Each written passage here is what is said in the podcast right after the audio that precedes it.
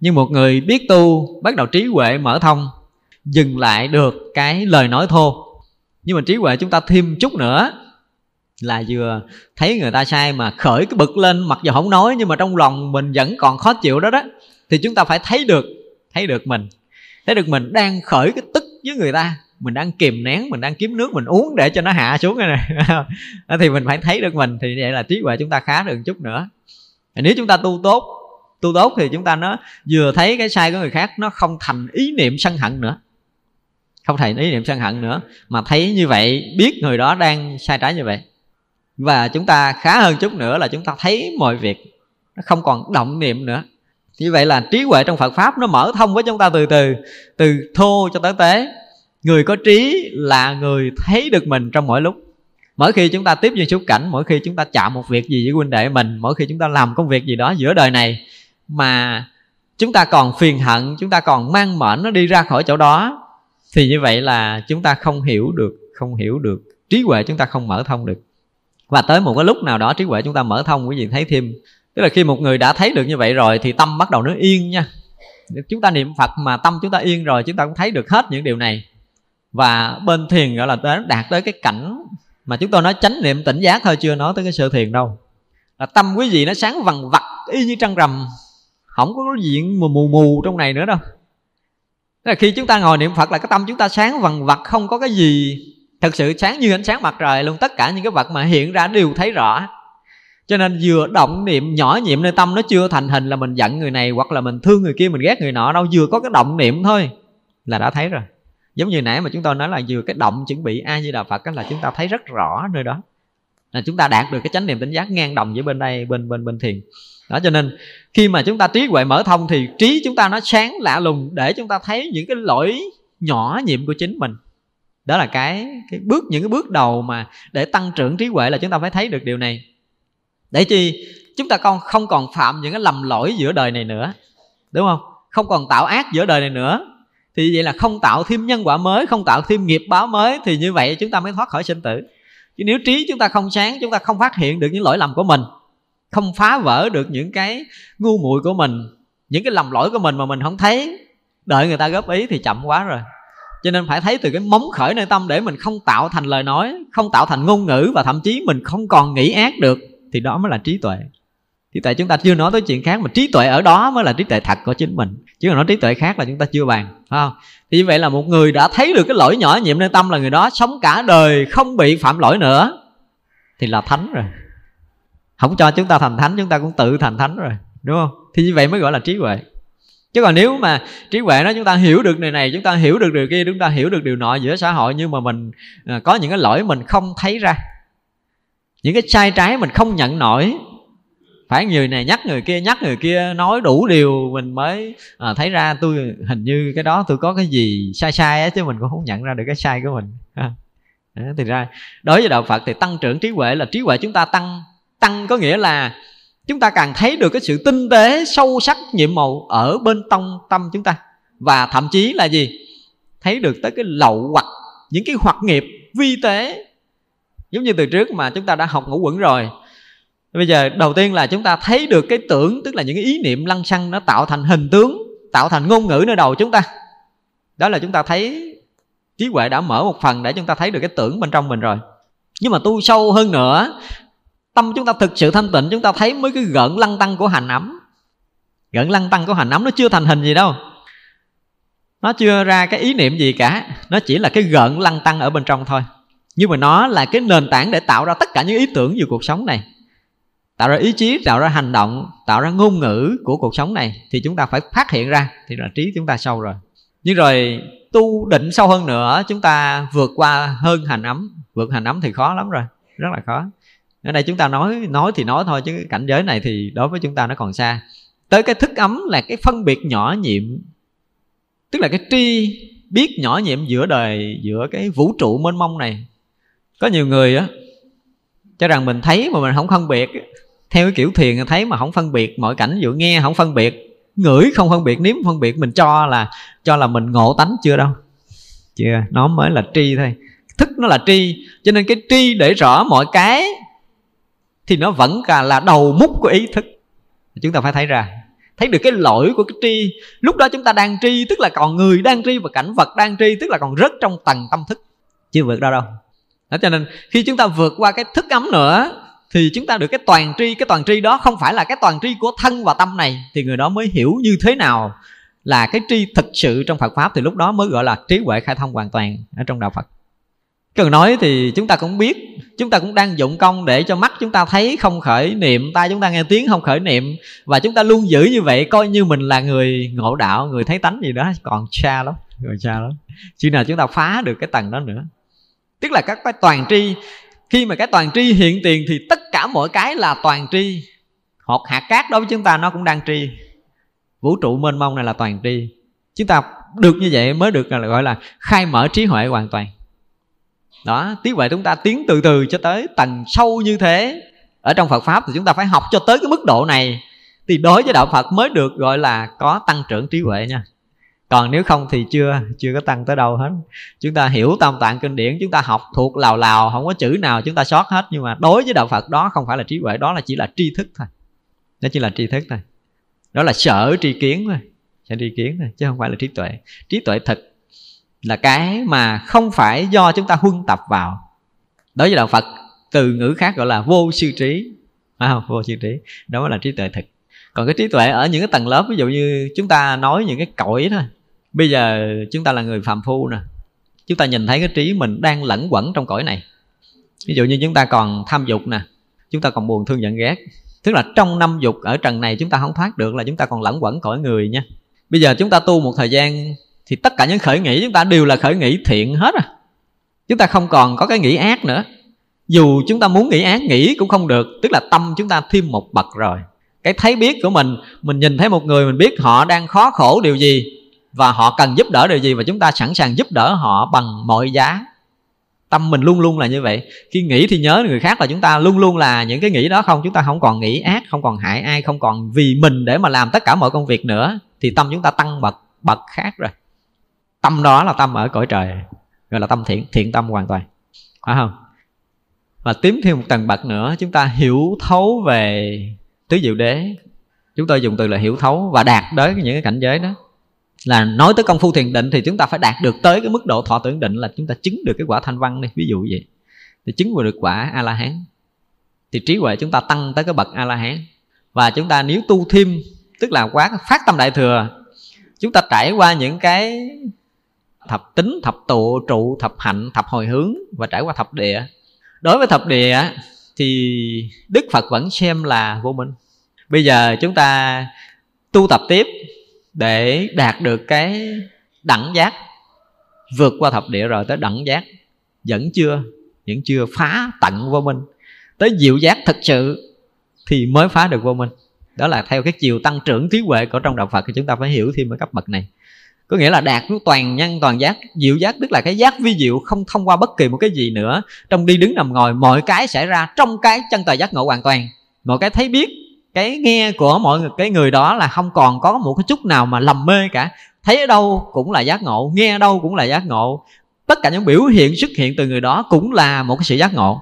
Thì đó gọi là trí huệ mở thông. Được tới chừng đó mới gọi là trí huệ mở thông à, trong phật đạo chúng ta phải hiểu những cái cảnh đó thì như vậy là đạt tới cảnh cái tầng gọi là diệu giác thực sự. Tức là cái giác ngộ hoàn toàn thì đó mới mới phá được cái vô minh của sanh tử. Rồi thành tựu biện tài. Cái thành tựu biện tài này nó có bốn nghĩa không? Chúng ta học chúng ta cũng ở đây chắc quý vị cũng nghe học rồi. Thứ nhất là pháp vô ngại biện tài có nghĩa là hiểu tất cả những cái giáo pháp của đức phật tất cả các tông phái luôn nha. Thiền tông cũng phải hiểu tịnh độ tông chúng ta cũng phải hiểu và mật tông chúng ta phải hiểu. Tức là tất cả những giáo pháp đã có trong tam tạng giáo điển, kinh luật luận chúng ta hiểu thông. Thì gọi là pháp vô ngại biện tài, tức là chúng ta phải hiểu. Và thứ hai là nghĩa vô ngại biện tài. Có nghĩa là bây giờ một câu kinh của đức phật thôi, chúng ta phải hiểu tận tới cái chiều sâu của nó. Và tất cả kinh điển từ tiểu thừa, đại thừa, tức là trong cái hệ nguyên thủy và hệ phát triển đại thừa, chúng ta phải hiểu không còn sót cái gì. Đối với thiền tông những cái đưa tay, những cái đánh hát của thiền sư, chúng ta phải hiểu không còn sót cái gì. Những cái bản kinh mà trong lúc đức phật, ví dụ như đầu kinh pháp qua đức phật phóng quang, chưa nói thành câu, chúng ta phải hiểu đó là cái gì? Gọi là nghĩa vô ngài biện tài. Những cái sâu mà chưa thành ngôn ngữ, chúng ta phải nhận ra. Chứ còn hiểu nghĩa, hiểu ngữ thì chưa. Phải không? Hiểu nghĩa thì chưa. Ví dụ như vô đầu quyển kinh đức phật là phóng quang, mười muôn cõi ức ở phương đông, phải không? Trên thấu tới trời hữu đảnh, thấu xuống tới địa ngục a tỳ. Không? trong cái khoảng đó là là thấy có bao nhiêu người, bao nhiêu chúng sanh ở cõi giới đó, bao nhiêu người tu thành phật, bao nhiêu người tu chứng quả a la hán bao nhiêu người chứng quả bồ tát vân vân vân, và thấy chư phật thuyết pháp, đủ thứ chuyện hết. Nhưng mà chúng ta phải hiểu cái ý của cái phóng quan là cái gì. Ví dụ như trong cái phóng quan kinh pháp qua thì đức phật nói cái gì? Nó chặn mày chúng ta hai bên, tức là phương tiện, tức là cái người còn thấy lệch hai bên, thấy cảnh mà còn phân biệt biểu thị cho chân mày hai bên. Còn ở chặng giữa giữa chặng mày, tức là cái thấy biết vượt thoát hai bên rồi. Cái người có trí tuệ mà vượt thoát hai bên, mà trí tuệ đó nó sáng để có thể thấy thấu tới trời hữu đảnh, tức là thấy tới cõi cực thiện trong cõi lòng chúng ta. Và thấy thấu tới cõi địa ngục an tỳ, tức là thấy tới cái cực ác vi tế trong tâm chúng ta. Trong cái cõi cực thiệt, cực ác đó, thì trong lòng chúng ta có sẵn phật, có bồ tát, có thanh văn và có lục đạo luân hồi. Do đó, khi mà trí huệ đã vượt thoát hai bên rồi, thì trong cõi tâm chúng ta chúng ta thấy không còn sót bất kỳ một cái thiện ác nào cả. Thì người đó là người vượt thoát hai bên. Đó là ý ban đầu của kinh phóng quang muốn nói. Đó thì, từ cái chỗ phóng quang trước mắt mà chưa thành ngôn ngữ, chúng ta phải hiểu, mới gọi là hiểu nghĩa nghĩa vô ngại biện tài. Nghĩa ngại biện tài nó là chừng đó. Và rồi từ vô ngại biện tài, tức là tất cả những ngôn ngữ bên ngoài của Phật pháp cũng như của trần gian, chúng ta phải thông. Những từ ngữ, những cái lời nói mà có ra giữa xã hội này, chúng ta phải thông. Gọi là ngữ vô ngại biện tài. Và cái điều thứ tư là nhạo thuyết vô ngại biện tài. Có nghĩa là người đó thuyết pháp không bao giờ bị ngăn ngại bất kỳ cái pháp hội nào, bất kỳ kinh điển nào, bất kỳ lý luận nào. Người đó không bao giờ bị ngăn ngại cả. Muốn nói cái gì, họ có khả năng nói hoài nói hoài mà không hết không hết trong bụng của họ. Họ không cần phải ờ, học thuộc lòng, không cần phải soạn bài, không cần phải gì hết, mà cần nói họ nói hoài. Muốn nói nhiều họ nói nhiều, muốn nói nghĩa lý đại thừa họ sẽ nói được nghĩa lý đại thừa. Muốn nói luận của tổ sư họ sẽ nói được luận tổ sư, không muốn nói thiền tông họ nói được thiền tông, muốn nói tịnh độ họ nói được tịnh độ, và muốn nói mật tông họ sẽ nói mật tông cho mình nghe. Thậm chí cả một chữ, một lời thôi, họ cũng có khả năng nói cả ngày, chưa hết. Đó mới gọi là nhạo thuyết vô ngại biện tài có nghĩa là họ nói không có chỗ nào bị ngăn ngại cả. Và muốn nói cỡ nào thì họ sẽ nói cỡ đó cho mình nghe. Và cái điều đó nó, họ nói để thứ nhất là thể hiện được chân lý. Cái người nhạo thuyết vô ngại biện tài không phải là nói thao thao bất tuyệt theo cái kiểu của của sơn đông, theo cái kiểu giới thiệu sản phẩm. Mà nhạo thuyết vô ngại biện tài là khả năng thể hiện chân lý qua tất cả những ngôn ngữ của họ. Kinh điển nào, dù là những lời nói bình thường, họ vẫn nói ra được chân lý cho người kia nghe dù lời nói sâu của đức phật họ cũng môi được chân lý cho người nghe. Và tất cả những lý luận của họ nói tất cả những bài pháp họ nói đều thể hiện chân lý tuyệt đối cả. Thì người đó mới gọi là nhạo thiết với ngài biện tài. Chúng ta phải hiểu được cái nhạo thiết với ngài biện tài ở cái tầm khác. Từ trước đến giờ chúng ta cứ nghĩ rằng nói chuyện phật pháp là người đó nói cái gì cũng được. Đương nhiên rồi họ có thể ca, ca được họ có thể đọc thơ được họ có thể nói điều này rồi kia được nghe hay nhưng mà không thể hiện được chân lý tối cao thì chưa phải là nhạo thiết do ngài biện tài chúng ta nên hiểu điều này. Tất cả những cái lời nói của họ, dù bình dị, họ vẫn thể hiện được chân lý tối cao. Tức là thể hiện được toàn năng, toàn trí. Thể hiện được cái chỗ mà người nghe có thể nhận ra được cái giá trị tột đỉnh của đạo phật. Và họ nương vào cái chân lý đó, họ tu tập cho có kết quả. Và người nghe phải được giác ngộ thì mới gọi là vô ngại biện tài. Chứ vô ngại biện tài thì ai cũng có thể nói được, nhưng mà biện tài đó là thế gian biện luận gọi là hí luận chứ không gọi là vô ngại biên tài trong đạo phật được. Chúng ta có thể nói cả ngày không hết nhưng mà lời, lời nói chúng ta không thể hiện được chân lý thì chưa xếp vào cái lợi vô ngại biện tài. Đây là chỗ chúng ta phải hiểu. Cho nên vô ngại biện tài là nói hoài nói hoài còn hoài. Nhưng mà tất cả những lời nói đều phải thể hiện chân lý tuyệt đối. Phải nói tới cái chiều sâu của tất cả các tông phái. Ví dụ như muốn nói tịnh độ thì nói chiều sâu tịnh độ tới đâu? Nói thiền là phải nói thiền tới đâu? Nói mật tông là phải nói mật tông tới đâu? Và nói với kinh điển nguyên thủy thì phải thấy, thể hiện được chân lý tối hậu của kinh điển nguyên thủy như thế nào. Và nói tới đại thừa thì phải thấy được cái ngôn ngữ mà trước khi có lời nói như cái phóng quan trong kinh pháp hoa. Và sau ngôn ngữ là cả bản kinh pháp hoa là người đó phải thấu hiểu tới mức độ chân lý tột cùng của nó. Và diễn đạt để người nghe người nghe cũng nhận ra được và hiểu được chân lý tột cùng, thì đó mới lại gọi là vô ngại biện tài. Vô ngại biện tài. Nhạo thuyết vô ngại biện tài là phải đạt tới cái tầm đó còn nếu nó không thể hiện chân lý thì là hí luận. Hí luận thôi, chỉ là hí luận thôi. Chúng ta có nói hay nhưng mà không thể hiện được chân lý là hí luận. Chúng ta phải hiểu được. Và như vậy là cái phần sau cùng là gì? Là giáo hóa tất cả chúng sanh. Tất cả chúng sanh ở đây không phải là tất cả những người như chúng ta ở đây nữa. Chúng ta phải hiểu thêm cái tầm này. Một người mà hiểu được chân lý rồi thì không phải họ hiểu được tâm ý, hiểu được chân lý của cõi này, mà họ hiểu được chân lý của toàn mười phương pháp giới này. Cái pháp giới tánh toàn thân như thế nào, họ hiểu rõ cái đó. Đó, họ hiểu được mười phương thế giới như thế nào. Và họ đạt được cái cảnh giới đó để họ giáo hóa khắp mười phương pháp giới. Chúng tôi nói cái trí tuệ một chút của đức phật thôi, quý vị thấy một phút giây, một sát na tâm đức phật thành phật. Chúng ta gần như từ trước giờ chúng ta không hiểu đức phật thành phật là cái gì đâu một sát na tâm đức phật thành phật, chúng ta có thể tu 5 tỷ tỷ kiếp chưa bằng một sát na đó nữa. Vì sao? Vì phút đó đức phật giáo hóa 10 muôn ức cõi liền. Nghe cái phút mà đức phật nhập pháp giới tánh toàn thân là vượt thoát thời gian và không gian, cho nên không có mười phương, mà mười phương y như hiện tiền ở đây. Và không có quá khứ, hiện tại, vị lai. Cho nên tất cả chúng sanh ở ba thời quá khứ, hiện tại, vị lai đều ở trước mặt đức phật.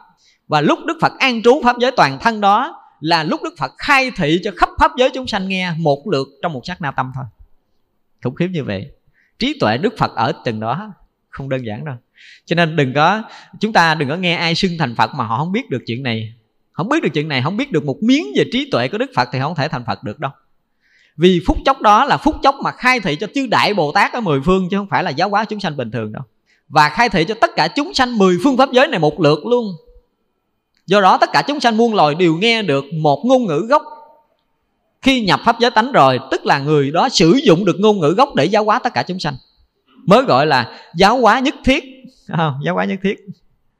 Của kinh bán đại nhân giác chúng ta là thành tựu biện tài giáo hóa nhất thiết. Giáo hóa nhất thiết tức là giáo hóa tất cả chúng sanh muôn loài. Thì người đó nhập trong pháp giới tánh mới sử dụng được ngôn ngữ gốc. Còn chúng ta nói đây chỉ tiếng việt nam người việt nam nghe người ngoài ngoại quốc nghe không được à, chưa sử dụng tới ngôn ngữ gốc. Thì gọi là giáo hóa chưa nhất thiết. Giáo hóa nhất thiết rồi là nhập trong pháp giới tánh đó để nói bằng ngôn ngữ gốc. Mà trong một sát na là đủ một bài pháp trong một tích tắc thôi là đủ tất cả những ngôn ngữ khai thị cho tất cả mọi loài mọi người rồi. Phút chốc thành phật của đức phật là như thế. Chúng ta phải hiểu một miếng về trí tuệ của đức phật để chúng ta thấy đạo phật chúng ta nó khủng khiếp không đơn giản.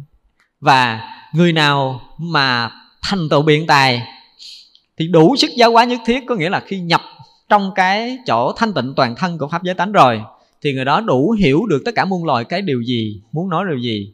Ví dụ như ngài an thế cao, quý vị thấy, hiểu được ngôn ngữ của loài chim, hiểu được ngôn ngữ của loài thú, và ngài nhập trong định có thể trao đổi được với nó. Ngài an thế cao ngày xưa trong lịch sử chúng ta đọc lại, chúng ta thấy điều này.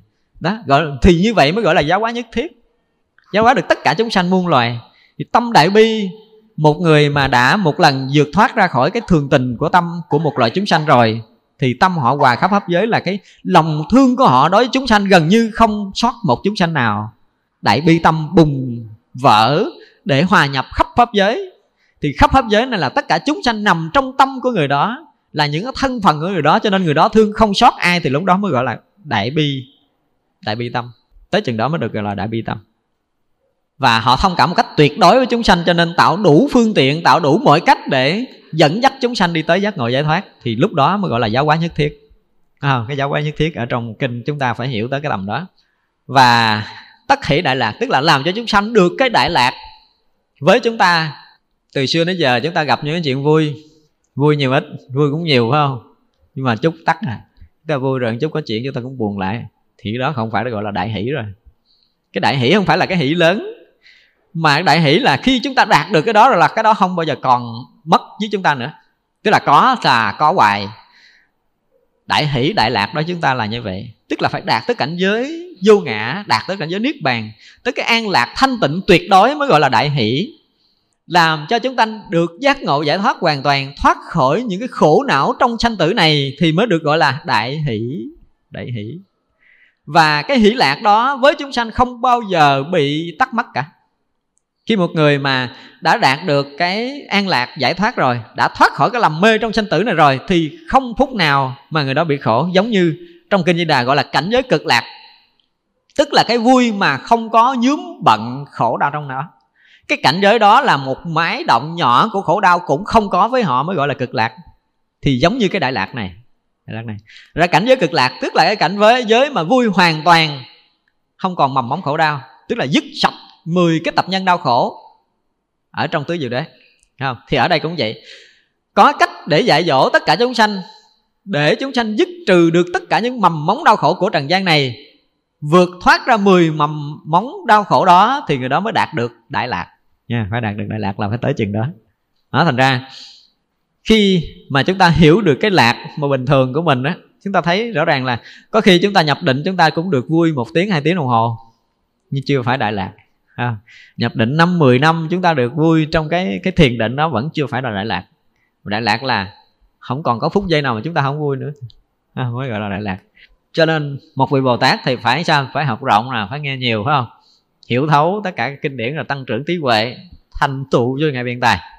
Và làm sao cho tất cả chúng sanh với chúng ta đến với chúng ta là vì cái chuyện giác ngộ giải thoát. Và sẽ chúng sanh sẽ đạt được cái giác ngộ giải thoát hoàn toàn thì đó mới là trách nhiệm của một vị bồ tát. Đưa chúng sanh đi tới vô ngã, đưa chúng sanh đi tới cái niết bàn an lạc thanh tịnh hoàn toàn mới được gọi là đại lạc trong phật pháp. Ở trong phật pháp thì chúng ta phải học cho tới cái mức độ này thì đối với đạo phật mới được gọi là có tăng trưởng trí huệ nha.